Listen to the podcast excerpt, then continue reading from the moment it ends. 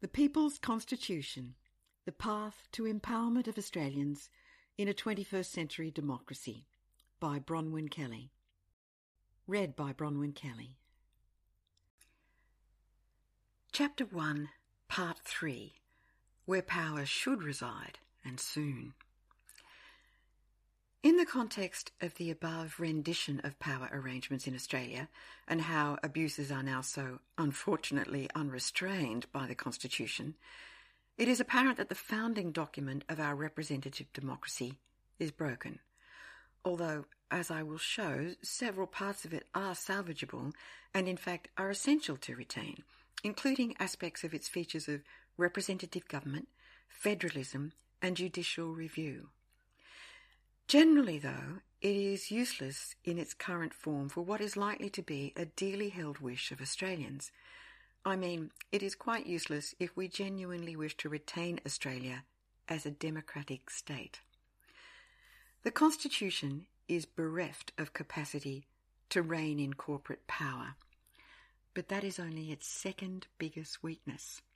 The bigger problem with it is that it has no capacity to create the necessary participation in democracy that all Australians will need if they are to build a democracy worth the name and to navigate the future safely. That latter incapacity to enable inclusive participation of the kind necessary to ensure Australians can build the future they prefer a future that will secure them and their well-being in terms they accept and plan for as a minimum. That is a more serious, or at least higher priority problem, than the incapacity to rein in corporate power. This is because Australians will not be able to shave off the excesses of corporate power anyway, unless they first establish a system empowering themselves in two new ways. Given the excesses of corporate power, it is tempting to give priority to pursuing systems which might neuter corporate power as fully as possible. But it would probably be dangerous to assume that a power system could be or would be constituted to wipe out corporate power entirely. What is required instead, or rather simultaneously, is a new specification of the process by which power may be shared with and exercised by the people in an orderly manner. That process must function as both a negative force and a positive force in democracy. On the negative side, it must enable efficient vigilance by the people against surges of unreasonable power, wherever and whenever they may arise. On the positive side, it must enable the people to set the agenda for their future, to establish the specifics of their will. So it must be a double power it must clip back the potential for excesses of power, corporate, political, legal, civil, and theocratic, and at the same time positively enable specification of a new future, a new will of the people that is sufficiently intelligent and intelligible to override the will to inordinate power whenever and wherever it may emerge.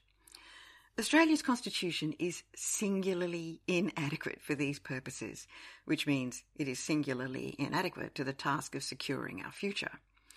It is also inadequate at an incredibly inconvenient moment, an unprecedented moment in history when the world has about a decade left to prevent irreversible, catastrophic global heating. I have only touched thus far on a small number of the myriad problems afflicting Australia's democracy, or what's left of it, that stem directly from our broken constitution and the weakened, fragile democracy it has left us with. As the book unfolds, I will explore more. But it must be said at the outset that continued neglect of the mess at the centre of the statement that defines our birth as a federation will risk the complete loss of the nation as we have come to know it, or think we know it, in a post World War II world. In large part, between 1945 and 2001, that Australian nation came to complacently proclaim, to assume, to take for granted that it was free, democratic, tolerant, welcoming, multicultural, fair, equal in its offers of opportunity, committed to some level of social security and dignity for anyone in need, committed to universal healthcare, generous in its international citizenship and responsibility, respectful of laws both domestically and in the international rules based order, and possessed of golden soil and wealth for toil, or, to put it less poetically, possessed of resources and prospects for continuing per capita prosperity that may be the envy of the world. But if this is how Australians might have thought of their country, if this is how we in the majority might have characterised our particular exceptionalism, none of those positive features of a possible Australian identity could be taken for granted after 2001, a year that one author has aptly described as the year everything changed. Once the threat of catastrophic international terrorism barged in on our sense of security on 11 September 2001, nothing was the same or could be the same again. Coming as it did, coincident with the threat that climate change poses to our security, and hot upon the heels of the threat that neoliberalism had begun to pose to our chances of reducing economic and social inequality, that moment in 2001 crystallized a picture of the world that was even more unsafe than it must have seemed when atomic bombs were dropped on Japan in 1945 and the world settled fearfully into a Cold War that lasted more than 30 years. In that period, the world lived with the threat of extinction by nuclear war. Then in 1989, the Cold War ended and Western nations proclaimed that the end of history had been reached and that in the wash up of the long ideological war between capitalism and communism, capitalism had triumphed as the soundest means of humankind's salvation. Capitalism as a religion had been vindicated, and the faithful rejoiced. Indeed, they gloated to the extent that American exceptionalism blew out to maniacal proportions into an extremism that suggested the United States was not only the greatest nation in the world, but the one entitled to rule the world using any and all means to contain any challenging power that might threaten that entitlement. A fully imperialist power entitled to invade, interfere with, or override the sovereignty of any other nation. By the 2020s, however, it was obvious that not only had the threat of annihilation by nuclear disaster reared back up again, other possibly more potent sources of extinction had reared up too, chief among them being climate change, pandemics, and overconsumption, which has the potential to result in biodiversity collapse and attendant human extinction. So far from having achieved a benign end of history, a place where we could peacefully settle, comfortable at last in the assumption that capitalist liberal democracy is the most munificent political arrangement, it emerged that a far more atrocious end to history, one of our own making, had simply been brewing, unrestrained, and was now taking perceptible shape as an imminent perfect storm of existential threats. Humans will hope, of course, that there is still time for our species to avert this crisis and there is resourcefulness in humans that could still, even in 2023, be organised to avert or attenuate the disaster. But no democracy, least of all Australia's, is yet well organised enough to unleash that resourcefulness to the extent necessary to head off the crisis in time. Once post industrial planetary temperature increases surge over the 1.5 degrees Celsius mark, a mark which, on current patterns of consumption, the world is likely to reach before 2030, if not by 2025, resource scarcity is likely to start a cascade of global conflict over what little there is left in natural resources to sustain life. And to the extent that this is likely to be a conflict some corporates will seek to profit from, it may be expected that they will consider it very much in their interests to stoke it. This may seem alarmist, but it is not at all unrealistic. Most Australians know and accept that climate change is the biggest threat to our future well-being and security. And most sense that even if the threats are not as significant as they seem, the last thing we should do is ignore them. The lucky country we may well be, but every time a new natural disaster piles up on top of the all too recent previous disasters, it is harder not to wonder if that luck has run out. And every time the Intergovernmental Panel on Climate Change releases yet another report on how close the world is to irreversible overheating, it is harder to deny a premonitory sense that the world is edging far too close for comfort to extinction. The challenge is unprecedented and we are unprepared. Noam Chomsky is not alone in giving expression to that sense when he intones, as he did in June 2022, that, quote, we are at a unique moment in human history. Decisions that must be made right now will determine the course of future history if there is to be any human history, which is very much in doubt. There is a narrow window in which we must implement measures to avert cataclysmic destruction of the environment, measures that are quite feasible. Unquote.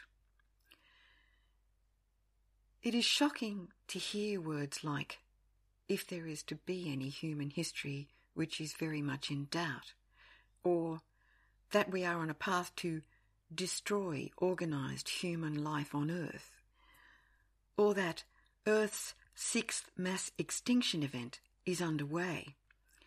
Still more shocking is the prospect that this time the extinction may include us.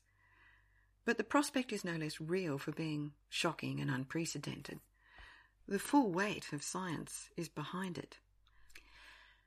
To deny it, we would need to believe fully in miracles and fully against all evidence. We would have to deny rationality, not just in part, but completely. We would also have to deny a shared morality that obliges humans to care for one another and an instinct to do all things necessary to care for our children and the natural world that is the only thing that can sustain them. We would have to be inhuman, like a corporation. Of course, since few Australians would admit of such inhumanity in their character, either as individuals or as a nation, there is a prospect that not only is there time to reverse the path to extinction, but there is the will to take that path, a will to live that is ingrained and irrepressible in human nature. This is a path that cannot be taken, however, if arrangements are not changed to give more power, much more power, to the people to determine what should be rightfully lawful and what should not, what should be created as a society and what should be created as a future for that society.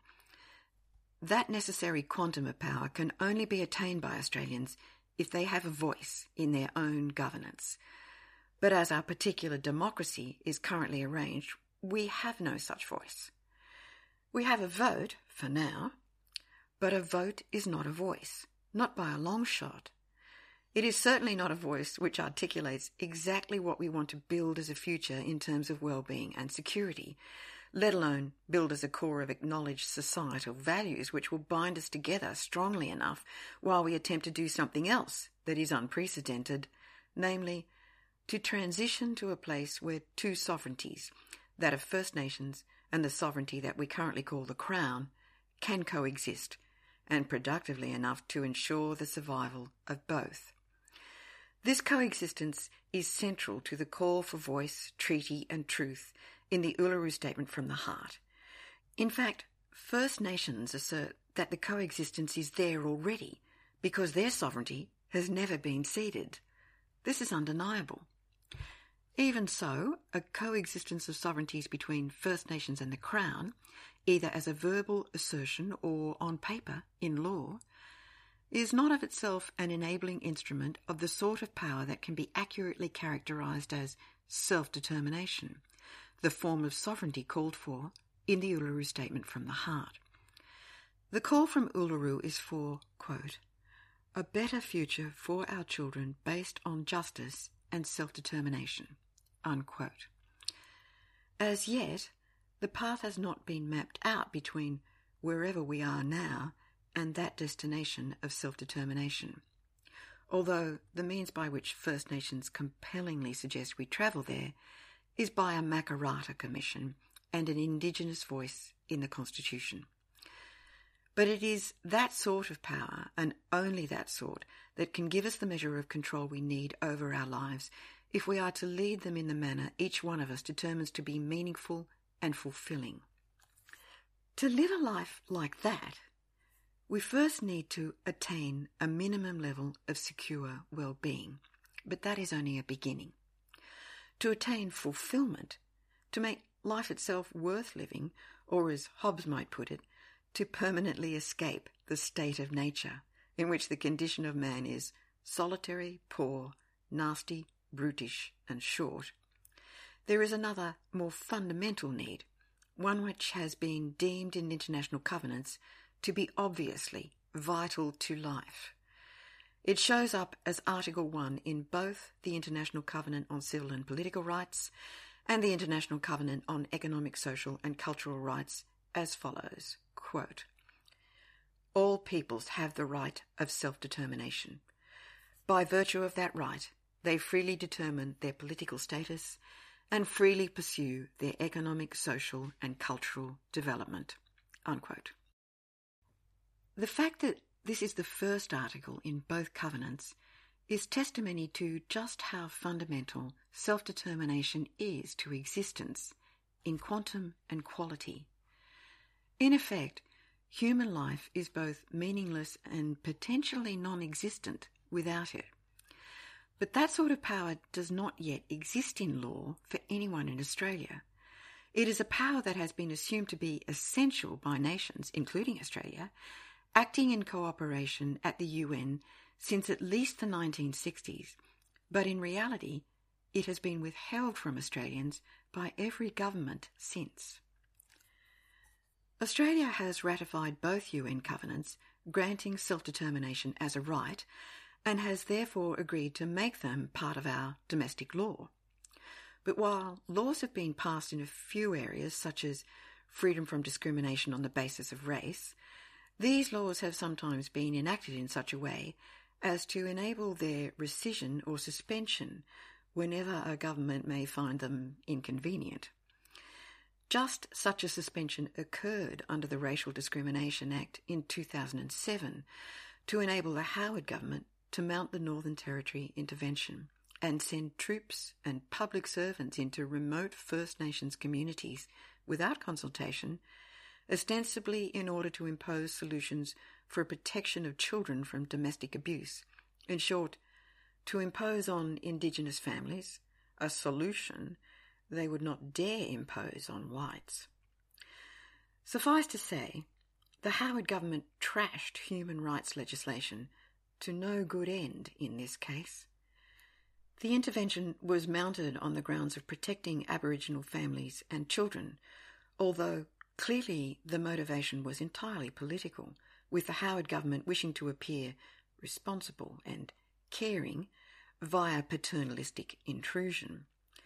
But in reality, the Northern Territory intervention was a new order of state sanctioned cruelty. Tragically, it led to Aboriginal children being alienated from their families at unprecedented rates, and their young languishing in detention in obscene numbers. In effect, it reinstituted another age of stolen generations.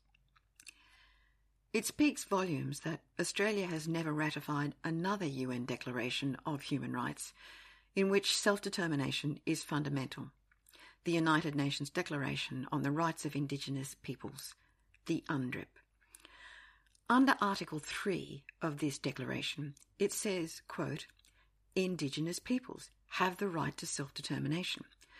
By virtue of that right, they freely determine their political status and freely pursue their economic, social, and cultural development.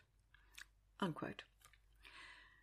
Australian governments have claimed to support this but not only was Australia one of four countries to vote against the UNDRIP in 2007, while 144 countries voted for it, no federal government has since seen fit to affirm the rights listed in the Declaration as something they are bound to observe in law, even though the government withdrew its objections to the UNDRIP in 2009. The Australian Capital Territory did amend its Human Rights Act 2004 in 2016 to make specific reference to rights under Articles 25 and 31 of the UNDRIP, but in the main, no law has been enacted by the Federal Parliament in Australia to implement the above international covenants or the UNDRIP, either in full or with respect to their clauses on self determination. As eminent constitutional lawyers have pointed out, this leaves Australia in breach of its obligations under international law. This, therefore, is the legal framework into which First Nations are now seeking to insert a voice. It is a neglected framework, singularly ill suited for sustaining a form of sovereignty capable of giving First Nations enough power over their destiny to ensure their children will flourish.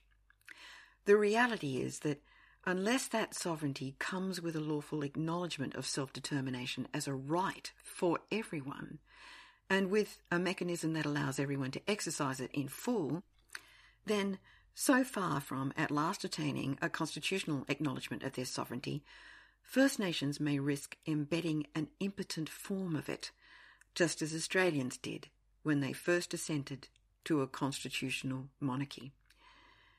This does not mean that any Australian has an excuse to pull back from enshrining an Indigenous voice in the Constitution. On the contrary, a failure to enshrine the voice would be likely to lead to a situation that risks First Nations sovereignty in full. It is quite likely that First Nations will not keep their sovereignty unless they have a voice in the Constitution. But it does mean that all Australians, Indigenous and non Indigenous, should be aware of how far we still need to go to bestow on ourselves the sort of sovereignty that can only arise with self determination. This is the potent sort of sovereignty we need, as opposed to the impotent sort. Further discussion on this issue and on ways to embed a viable coexistence of sovereignties in the Constitution is provided in chapters 5, 6, and 7. The Indigenous voice itself may provide some new institutional arrangements whereby Aborigines will have a say in laws which affect them and therefore a significantly greater measure of self determination than they have now. But if models of a First Nations voice developed and published in 2021 in the final report of the Indigenous Voice co design process are anything to go by, this new voice may be all too easily sidestepped if it is not backed up with a parallel recognition in the Constitution of fundamental human rights. As designed in that particular report, an Indigenous voice will oblige the government and Parliament to seek the advice of an institutional national Indigenous voice on issues which overwhelmingly relate to Aboriginal and Torres Strait Islander people. But it will not oblige the government or Parliament to heed that advice or even be transparent about its reasons for decisions. That particular model for an Indigenous national voice would therefore impose no genuine accountability on the Parliament or executive government, regardless of the degree to which the Parliament might reject the advice of the national Indigenous voice, and thereby directly harm the legitimate interests of Indigenous and all other Australians. There is no reciprocity in the arrangement. No respect is required on the government's part. While the voice co design process managed to increase the government's obligations for transparency in the suggested model for the national Indigenous voice, at least it increased transparency on any consultation conducted for bills to be considered by parliaments, the model nevertheless provided that, quote, all elements of a bill or act of parliament would be non justiciable meaning that there could not be a court challenge and no law could be invalidated based on whether there was alignment with the consultation standards or transparency mechanisms. Unquote. Self determination, this is not. A promise of genuine justice in lawmaking, it is not. Such a model for an Indigenous voice, if implemented without parallel reconstruction of the Constitution may therefore be likely to do little more than give Australia's Indigenes a voice with one hand, but take it back with the other, especially if an untrustworthy government is installed. No doubt it will increase the influence of First Nations people, but only until political considerations get in the way again, just as they did when the Howard government thought it would be politically expedient to completely remove any powers for local Indigenous communities in remote areas and subject them to another militarised intrusion. So, if an inclusive Australia wishes to give an Indigenous voice the best chance of actually working, it will be necessary not just to enshrine a First Nations voice in the Constitution, but to revise the Constitution itself so that it can support a sufficiently powerful voice for both Indigenous and non Indigenous Australians. This is the minimum necessary for a coexistence of viable sovereignties. Australia's First Nations are well ahead of the rest of Australians in knowing full well that this powerful voice, the type of voice that is more specific and influential than a vote, the voice that should be heeded, is the one that is essential if their children are to flourish.